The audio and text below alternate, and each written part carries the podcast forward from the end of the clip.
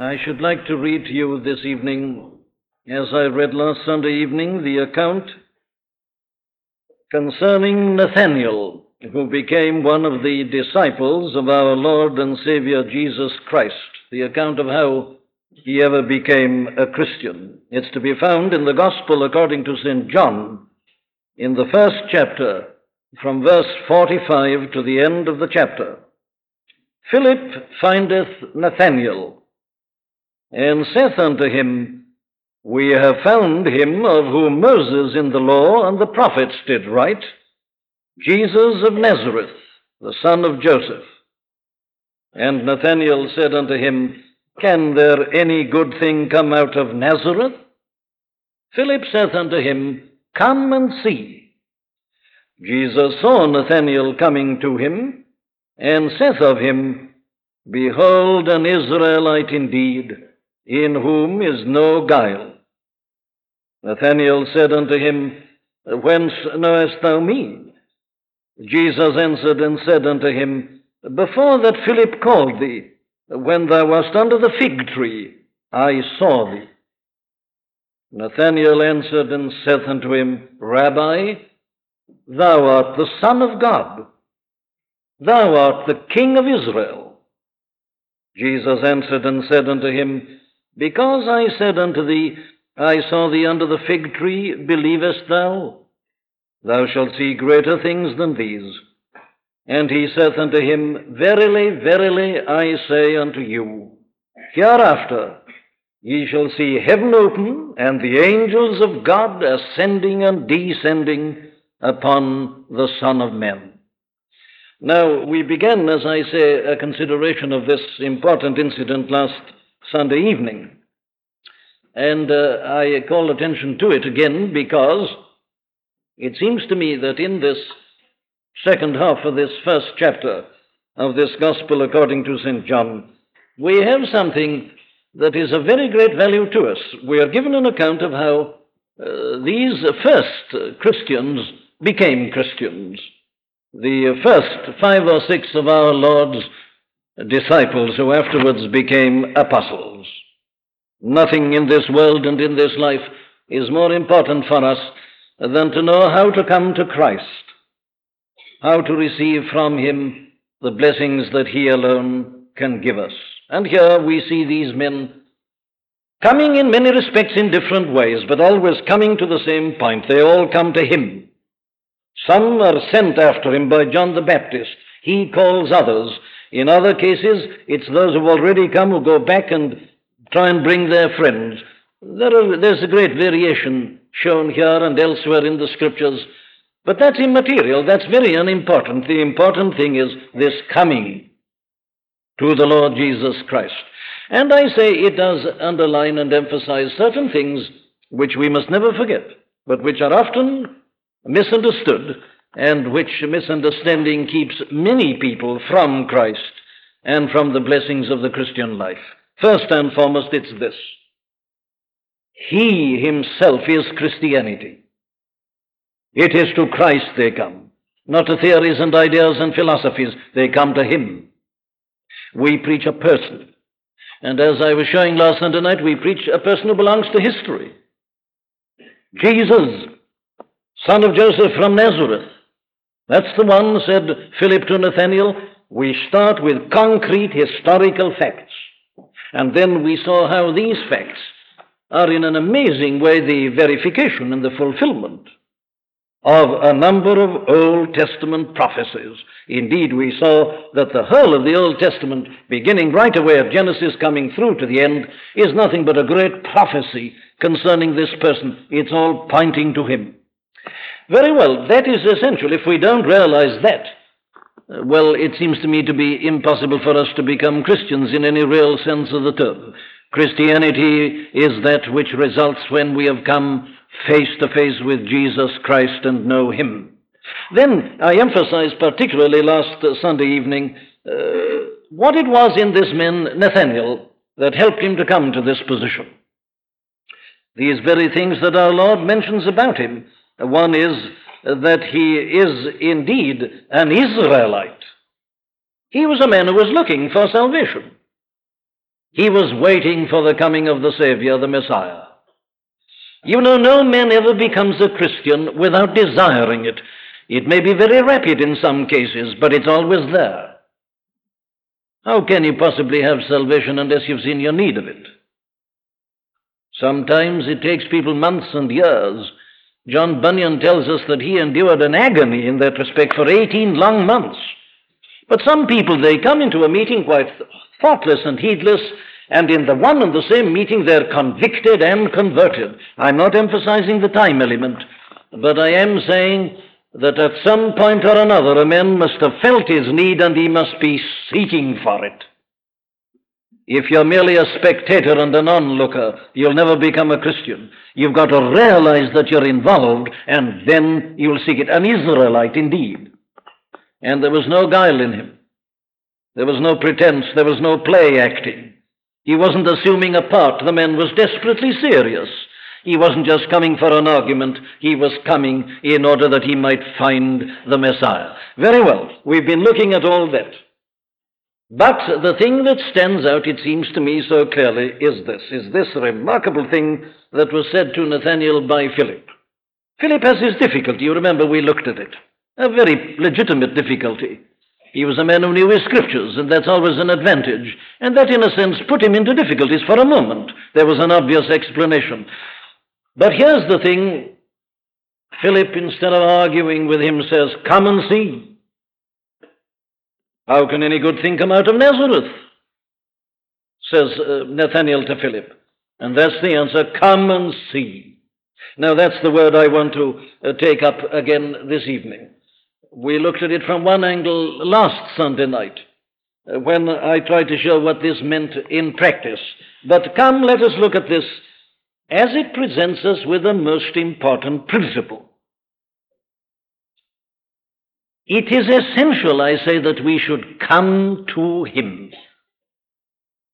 That we should really come to the Lord Jesus Christ.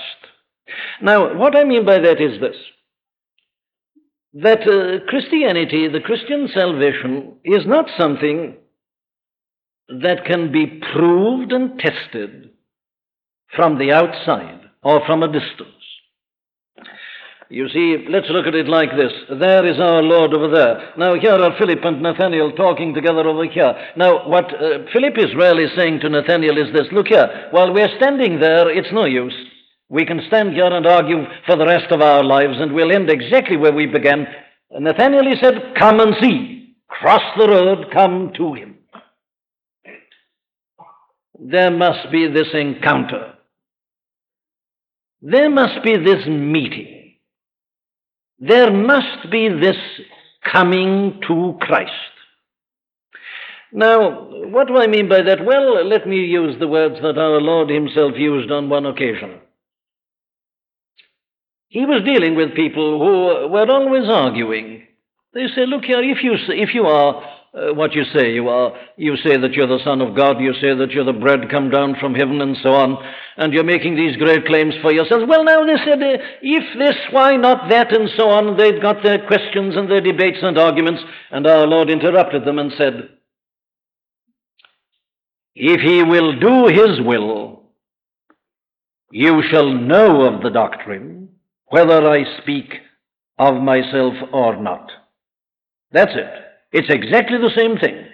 He's saying, in effect, to them, look here, if you stay there in that attitude and with those arguments, you'll never get out of it. If you want to understand these things, you've got to commit yourself to them first. Do His will. Give Him an obedience. Then you'll know. Or let me put it to you as it is put in the Old Testament. You'll find it in Psalm 34. The psalmist is there again doing much the same thing. He can't understand how any of his fellow countrymen can stand away from God. He's sorry for them. He is enjoying the blessings of the godly life, and he sees them living in sin and fi- trying to find their satisfactions in other ways and manners. And he comes to them and he puts his case before them, and then he presses it home with this great appeal Oh, taste and see that the Lord is good. Now you notice the order in which he puts it. He doesn't say, oh, see and taste. Not at all. It's, oh, taste and see. You know, you never will see until you've tasted. The analogy is perfectly obvious, isn't it? You're taken by a man into his orchard. He's very proud of his apple trees. He's got one tree in particular which he says is the best in the orchard. It produces the finest apple in the world, he said. The taste of this apple is simply indescribable, and he waxes eloquent as he gives you an account of it. And you stand and say, Well, it uh, sounds very wonderful, but uh, I don't know, you know. I, I, I don't uh, understand. To me, uh, there are other uh, types and so on, and you bring out your arguments and you go into the history horticulturally of this a particular brand of apple and so on and so forth, and you're not convinced that it is the best. Well, there's only one answer to you. Take a bite at it. You can't reason about a taste. You've got a taste. You've got to get your teeth into it and masticate it, and then you'll experience it, you'll prove it. Taste, and then you will see but while you're just looking and hesitating and arguing, you'll never know, and you'll go to your grave without knowing the real quality of that fruit simply because you've not tasted it. Now, you see, this is a great principle, therefore, which is enunciated everywhere in the Scripture, in the Old Testament and in the New. And I am increasingly convinced that this is the thing, as I say, that accounts for the fact that so many people are denying themselves these blessings. There they sit or they stand and they say, You know, I don't quite see this and I can't quite understand. Now, at that point, there's only one thing to say commit yourself. Try it. What do you mean by that, says someone? Well, let me put it again like this. I mean this. Take this case, assume it's right if you like. Get on your knees and talk to him. Ask him for the Spirit. Ask him to reveal himself to you. Try it. Put it, put it into practice. Submit yourself, commit yourself, taste. You'll never see without tasting. Come and see, says Philip to Nathanael. Because as long as you don't come and see, you'll never know. But now, I imagine somebody raising a difficulty even with respect to this. And let me admit at this point that I'm not quite sure in my own mind whether I'm right or wrong in considering this difficulty. But I'm going to give you the benefit of the doubt and I'm going to consider it. May God forgive me if I'm wrong. And if I, like Philip, ought to say to you, look here, I don't care what you say, come and see. But let me take up this difficulty. I think it troubles many people. They say, but aren't you virtually, by what you're saying, advocating intellectual suicide? Aren't you asking us just to commit ourselves to something without our knowing what it is? Surely they say that must be wrong. God has given us minds and brains and understandings, and obviously He wouldn't have given them unless He meant us to use them. And not only that, they say, surely the whole history of mankind shows very plainly and clearly that it is people who abandon reason and understanding and thought who generally make shipwreck of their lives. They drop into the latest cult that comes along. They think it's marvelous for a moment, then they end in disaster. Obviously, because if you don't use judgment and discrimination, if you don't sift and weigh the evidence and, and balance them, well, of course, you never know what you may be committing yourself to. And is it right for a man to jettison his intellect and his powers of reasoning and just to permit himself, as you're saying, just plunging like this without knowing what he's doing? Now, I think that that is a point of view that does uh, merit a certain amount of attention. So let me try to answer it by putting it to you like this. Take it now in the case of this man, Philip, as he handles Nathanael. He's not asking him just to take a plunge in the dark, as it were. He says, No, no, I have told you that we have found him of whom Moses in the law and the prophets did write. He's talking about a concrete person, an individual. He's talking about one whose name is Jesus and who has been living in Nazareth and who was brought up by a man called Joseph and who's been working there as a carpenter. In other words, you see, this is not a call to men and women, uh, just as I say, to plunge, as it were, into darkness. No. The gospel of Jesus Christ is based upon historical facts and events. Well substantiated. We worked out the argument last week. There you can work through your Old Testament. You can put down a list on paper, if you like, of the prophecies concerning him. Then turn to the New, and you'll find they're verified and fulfilled one after the other in the most amazing detail. That's what you're being invited to. Not into some kind of blank. Not so suddenly to let yourself go and to relax and to stop thinking, no, no, but to commit yourself to this person who's been described to you, which is surely a very different thing.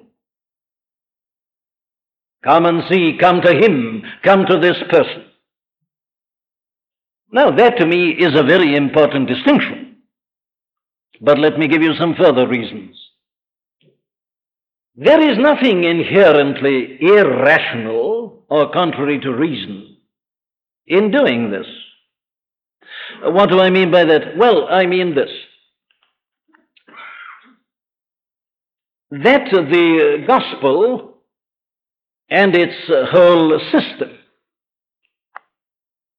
is something which, if you read it and consider it, must impress you if you're not uh, too hopelessly biased and prejudiced, as being the most exalted view of life and the most exalted system of living that the world has ever seen.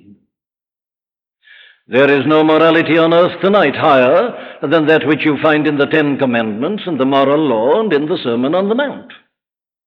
The whole view of life that is depicted in the Scriptures stands out preeminently uh, in its glory and in its majesty, in its purity, as in a class absolutely apart. Now, that is the great difference, you see, between asking you to commit yourself to this and to him and what the cults do and what many another agency does. Because what they rarely do is to just ask you to stop thinking at all. They don't put any system like this before you, but they say in some shape or form, now you let yourself go and you'll begin to feel influences or you'll begin to have sensations and feelings and experiences. That isn't what I'm saying. The invitation of the gospel is to come to Christ to come to his teaching, to come to all that he is and represents. There's nothing irrational in that.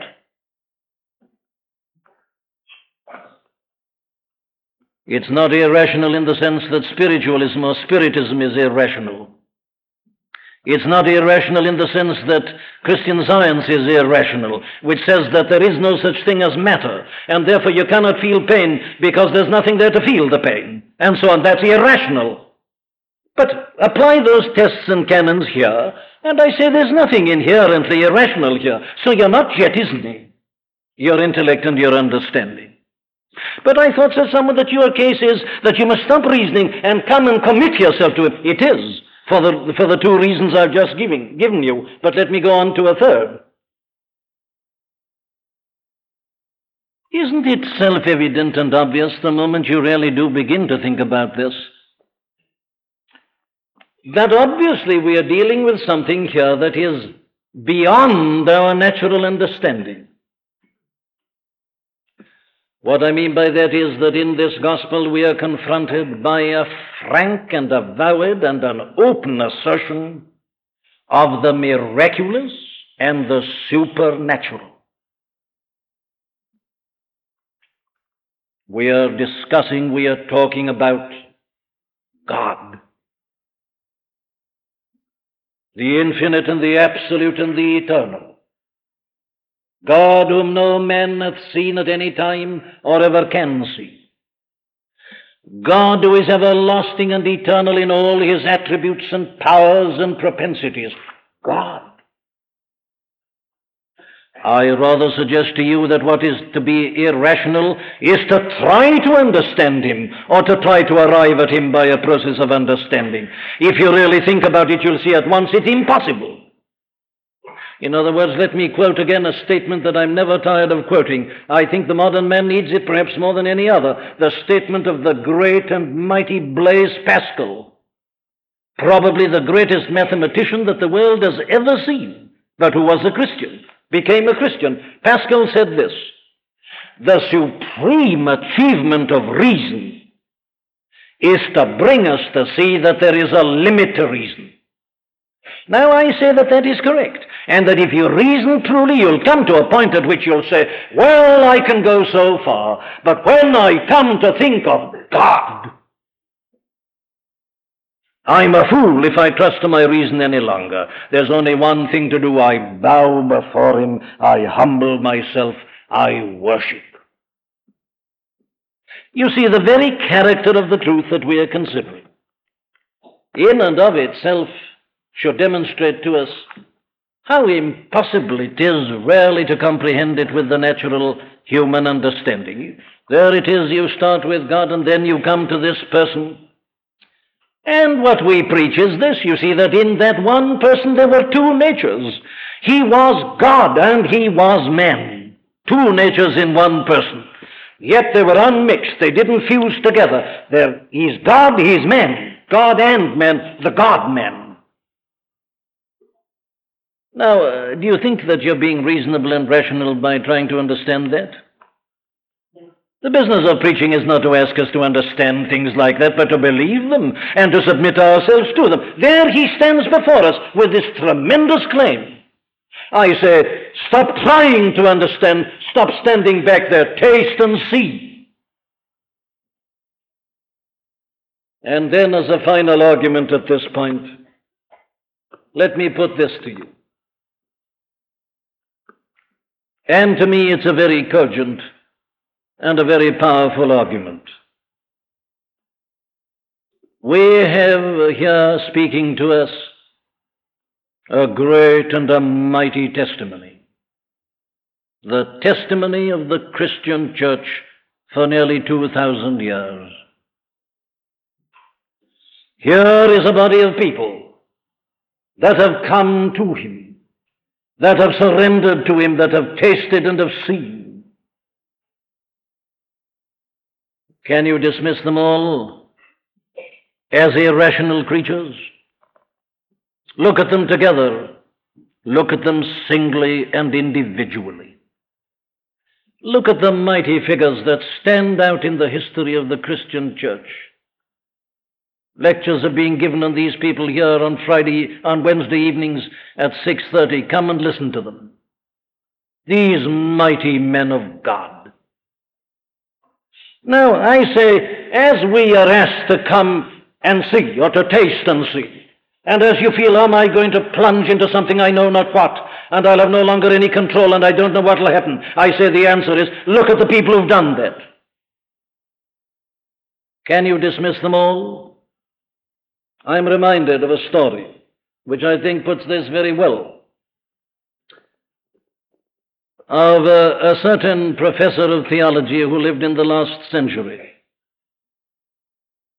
And he uh, always had particular difficulty, as I'm afraid we must say in strict accuracy. Most professors always have, with the first year students. We always know much more in our first year than in any other year. Well, this man had that difficulty. And he could tell by the faces of some of these young gentlemen that they really didn't believe the Christian message, the Christian faith. They were philosophers. And they knew their philosophy. Of course, this simple evangelical belief was all right for illiterate people, people who hadn't had the advantages that they'd had, and so on. He could see that that was on their faces. So he was very fond of saying something like this to them. A gentleman, he used to say, a faith and a belief that was good enough and that became everything to a Paul, to an Augustine, to a Wycliffe, to a Luther, to a Calvin, to a Knox, to the mighty succession of Puritans, to a Whitefield, to a Wesley, to a Gladstone, to a Newman, is, I suggest to you, at least worthy of your respectful consideration.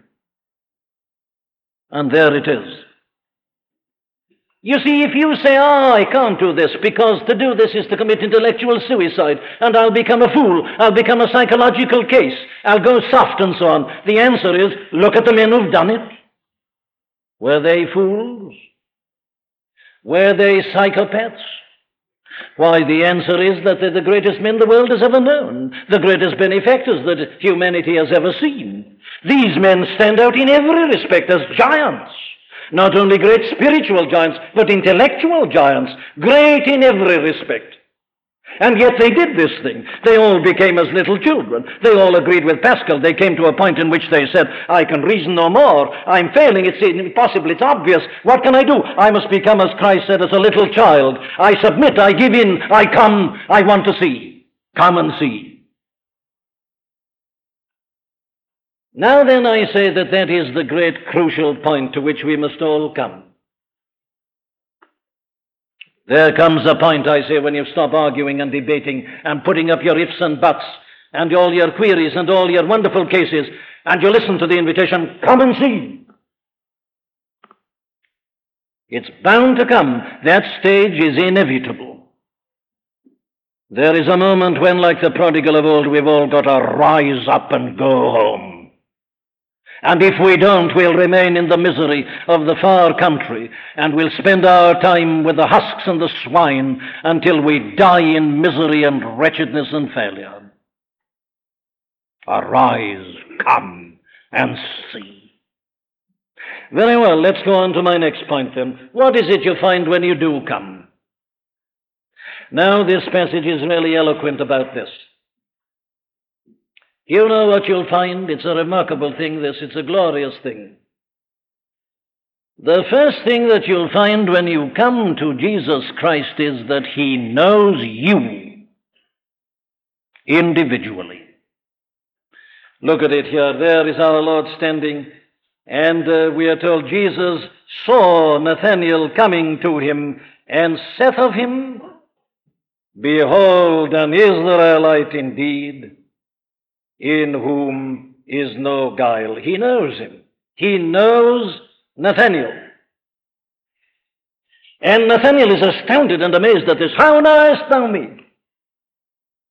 Oh, I do want to emphasize this because I say again, thank God. This is one of the most glorious things about the Christian position, the Christian message. You're not dealt with as a mass or as a mob in the Christian faith. That's the whole trouble in the world today and in life today, isn't it? Mass mob. The individual is almost disappearing entirely out of sight in the modern world. We're all numbers, ciphers, specks in a great mass of humanity. We are dealt with en bloc. All right, you see it everywhere, politically, industrially. It's the great thing everywhere. People no longer play football themselves. They sit in great crowds and watch just a few men doing it. The crowd, the match, the mob. Thank God here's somewhere where I'm dealt with myself. I'm an individual, I'm a man, I'm an entity, I'm a personality. Or to put it in another way, Christianity is not a matter of a general truth or a mass of general ideas. The central glory of this is that it's personal. And the first thing you discover when you go to Jesus Christ is not only that He knows you, but that He's interested in you and concerned about you. Now, I mean by that that He's really not interested in your ideas, He's not interested in your thoughts and arguments, He's interested in you. That's the thing you see that Nathanael discovered. And he's not the only one who made the discovery. There's a great deal about this in this Gospel according to St. John. If you go on to the fourth chapter, you will find there that wonderful account of how our Lord met the woman of Samaria, so called. And you see the same thing happened there. Again, the thing that astonished that woman was that he knew her and knew all about her. And he wasn't interested in her arguments and all her debating facilities and so on. No, no. He was interested in the woman herself and in her own soul. And you know that is the central thing about this gospel. Now, uh, am I making my point plain and clear? You know, there are many people in this world who never face themselves. They never realize their own individuality and identity. They've lost it. It's a very easy thing in this world to lose yourself in your ideas and in your thoughts and in your arguments and disputations. And the whole time, you see, you put these up as a camouflage to hide yourself behind them.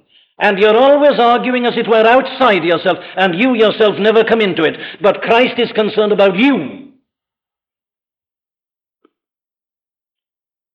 Do you realize the significance and the importance of that?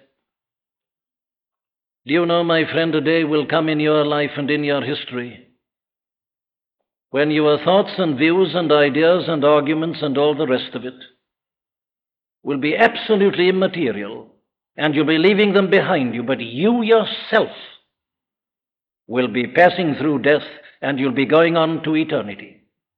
You. You see, you and I are not a mere collection of ideas.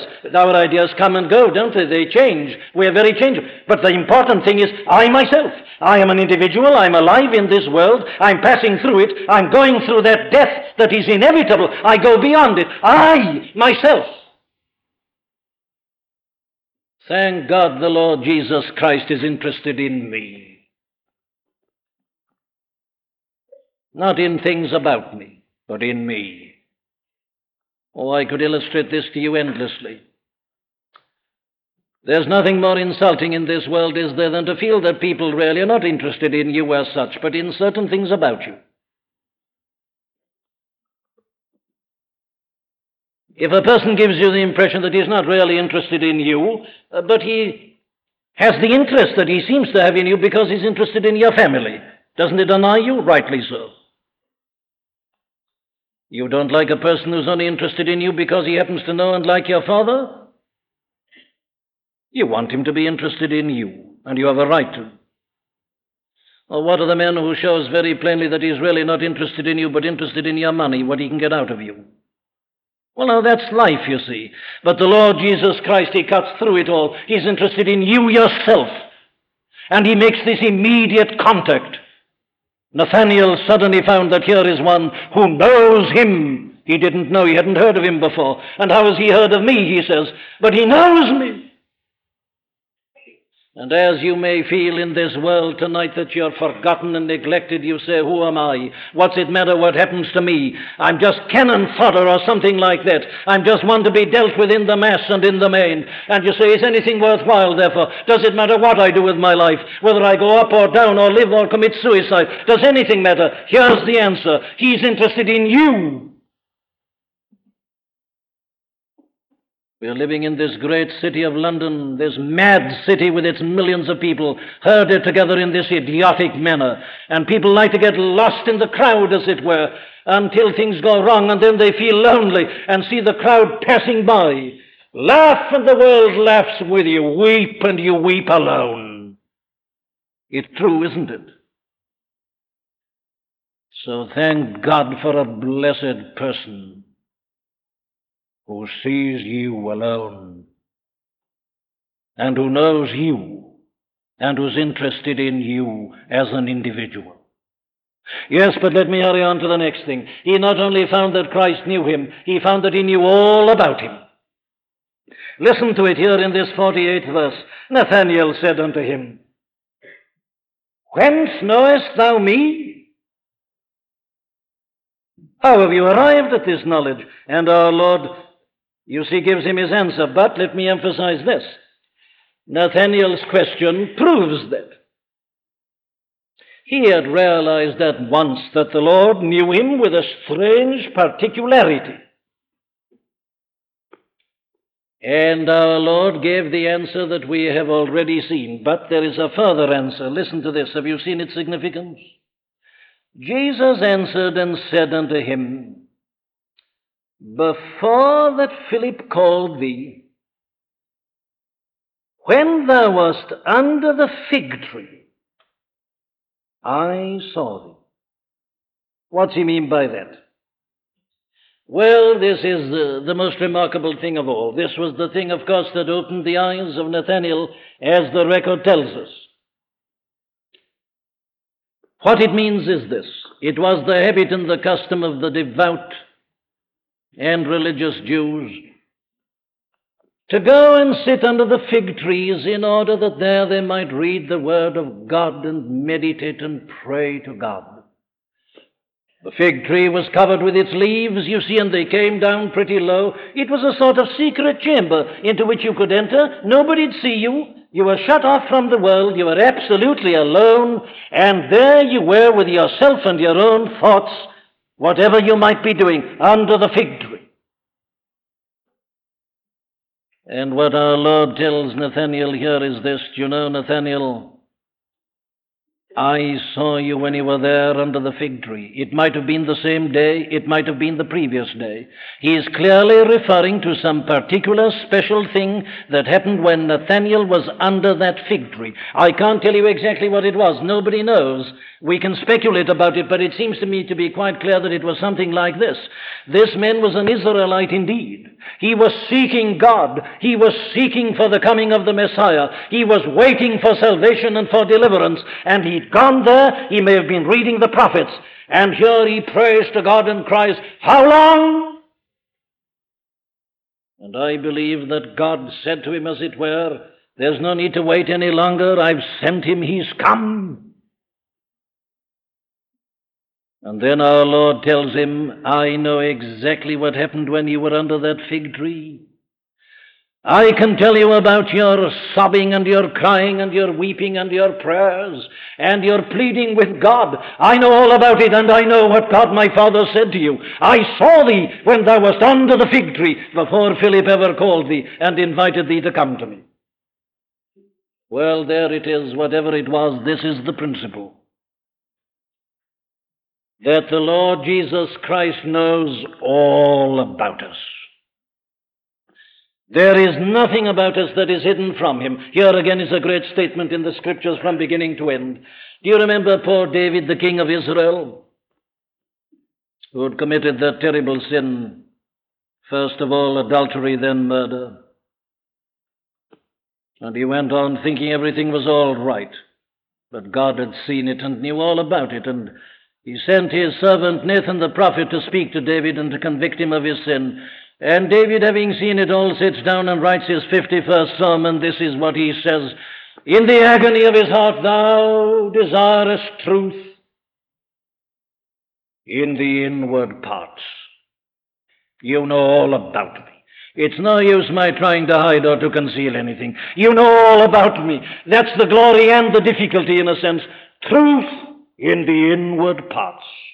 If I regard iniquity in my heart, the Lord will not hear me, says the psalmist again. And here you see again this woman of Samaria finds out exactly the same thing. There she is in her cleverness arguing with our Lord about religion and about worship, whether you should worship in this mountain or in Jerusalem, how you should do it, and so on. Who, who did this well belong to? Was it the Samaritans or the Jews? And so on and so forth. When our Lord cuts across it all and says, Woman, Go fetch thy husband and come hither. And the woman said, Sir, I have no husband. And Jesus said to her, Thou sayest right, I have no husband, for thou hast had five husbands, and he whom thou now hast is not thy husband. In that saidst thou truly. And you remember how the story ends? The woman of Samaria, leaving her water pot, runs back to her village and says, Come, see a man that has told me all things that ever I did. Is not this the Christ? Come and see this man, she said. He knows all about me. He's read me like an open book. I was having a brilliant argument, argument with him about religion, and then he suddenly opened the book and revealed that he knew all about my immorality and the wrong life I'm living. Come and see him. This must be the Christ. Ah, yes, says the author of the Epistle to the Hebrews in his fourth chapter.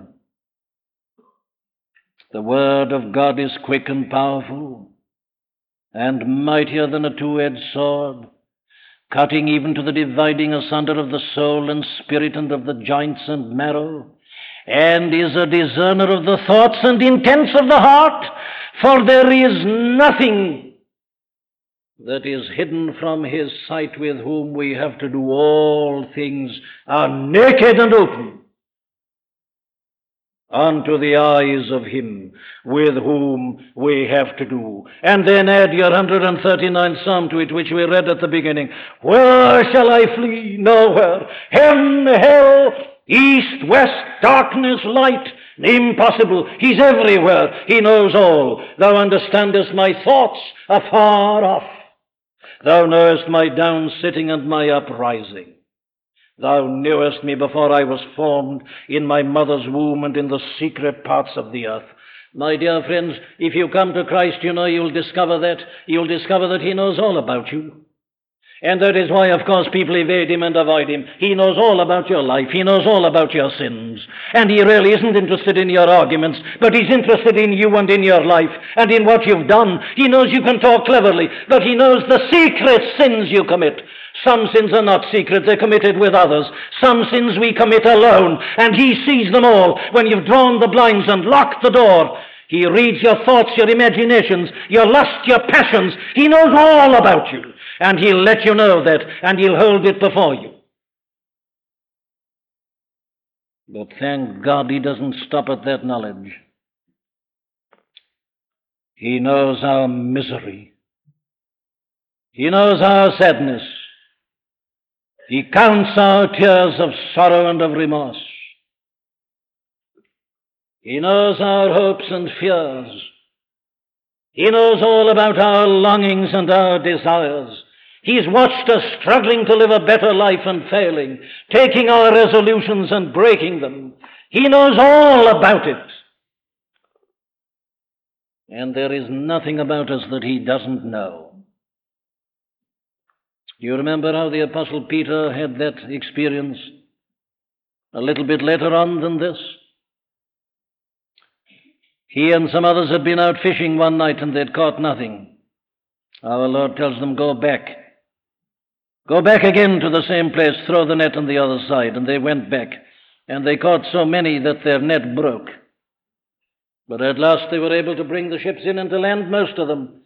And do you remember the effect that that had upon the Apostle Peter? He fell at the feet of Christ and he said, Depart from me, for I am a sinful man, O Lord.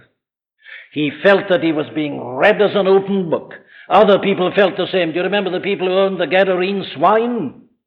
And do you remember how our Lord drove the devils out of the men and sent them into the swine, and they rushed over that steep place and were drowned in the depths of the sea? Do you remember the reaction of the Gadarenes? They besought him to depart out of their coasts. Why? Well, they said, This man can do everything and he knows everything. He's reading us as an open book. Get away, they said. We can't stand it.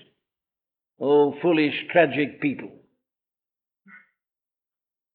They realized that he knew all about them and all about their sin and their illicit trade and all the rest of it. But they didn't realize that he knew also their need, their heartache, the heartbreak.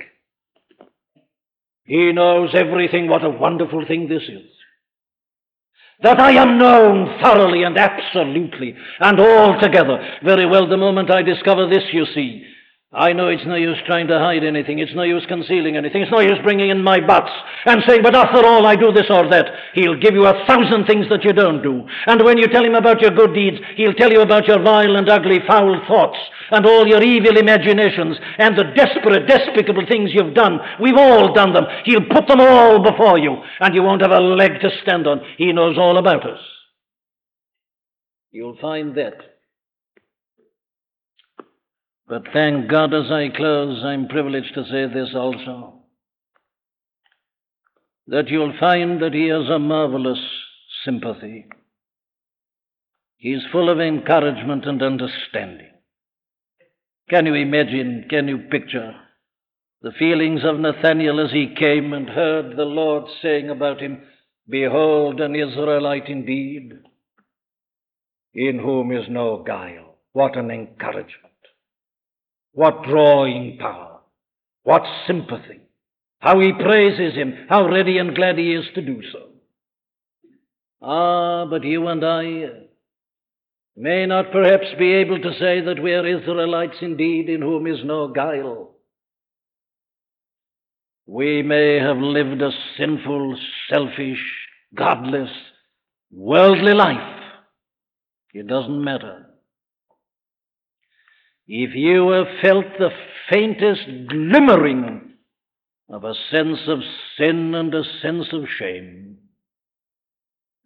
if you have felt for a moment you'd like to know Him and to belong to Him and to be blessed by Him, I assure you that if you listen to this invitation and come and see Him, if you take a single step in His direction, you'll see Him smiling upon you and you'll hear Him saying, Him that cometh unto me, I will in no wise cast out.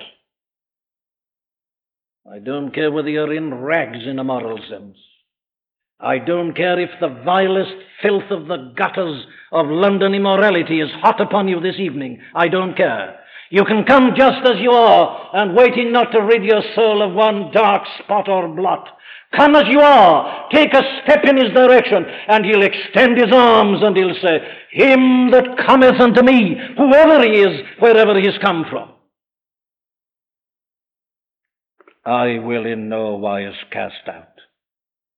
And then you see, when you've heard him saying that, and when you've realized the way in which he knows you and reads you, and gets rid of all the camouflage and reveals you to yourself as you are, when you see all this and see that face, that smile, and those extended arms,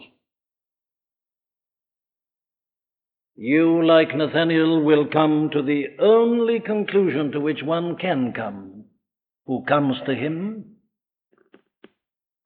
and that is, Rabbi, thou art the Son of God. Thou art the King of Israel. There's no other explanation. Look at him, my friends. Come to him. Look at the portraits of him in these Gospels. Can you explain him in any other terms?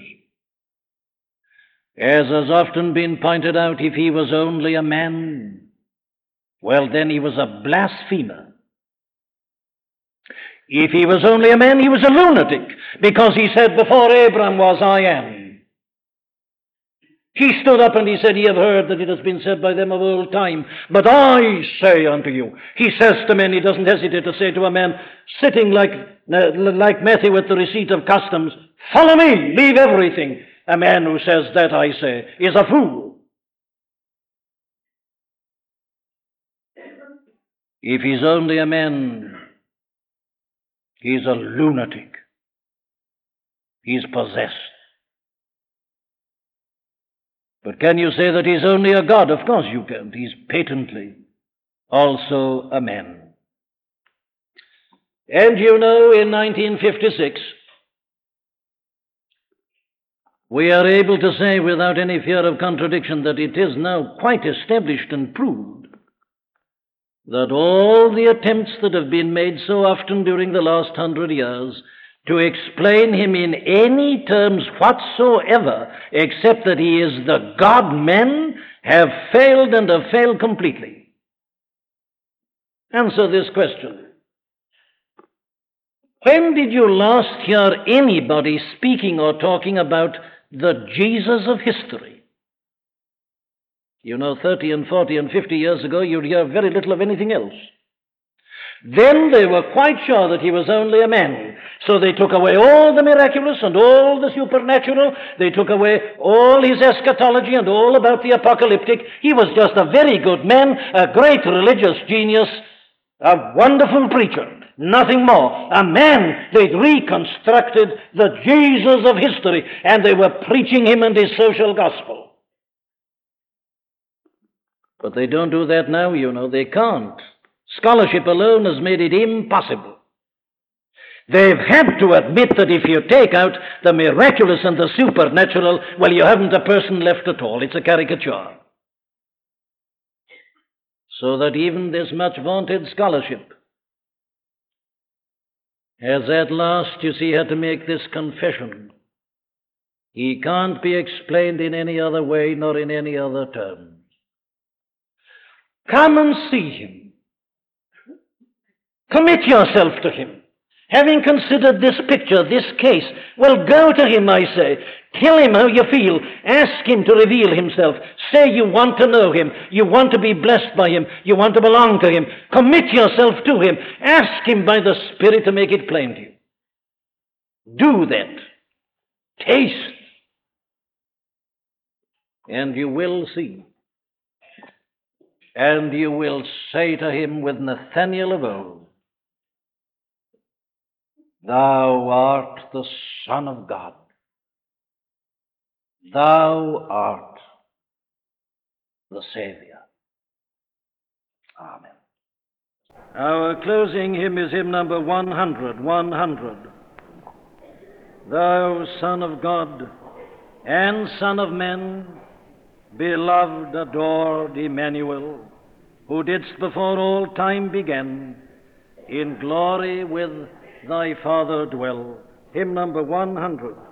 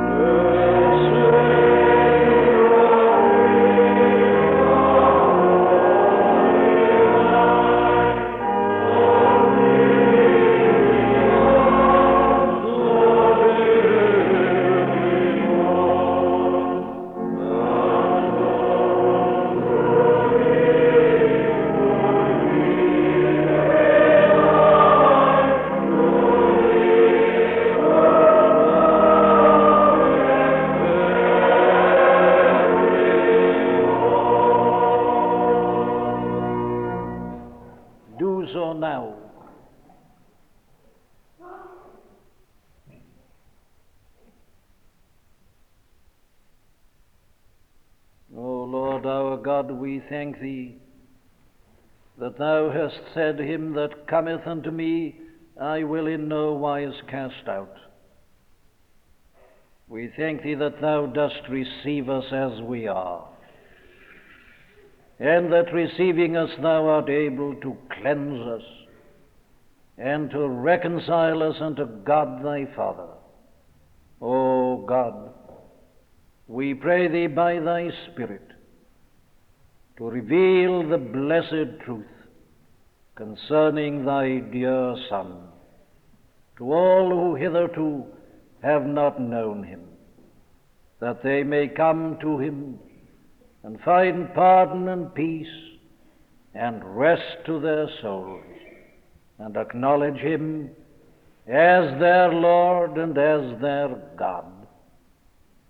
And now, may the grace of our Lord and Savior Jesus Christ and the love of God and the fellowship and the communion of the Holy Spirit abide and continue with us now this night, throughout the remainder of this our short, uncertain, earthly life and pilgrimage, and evermore. Amen.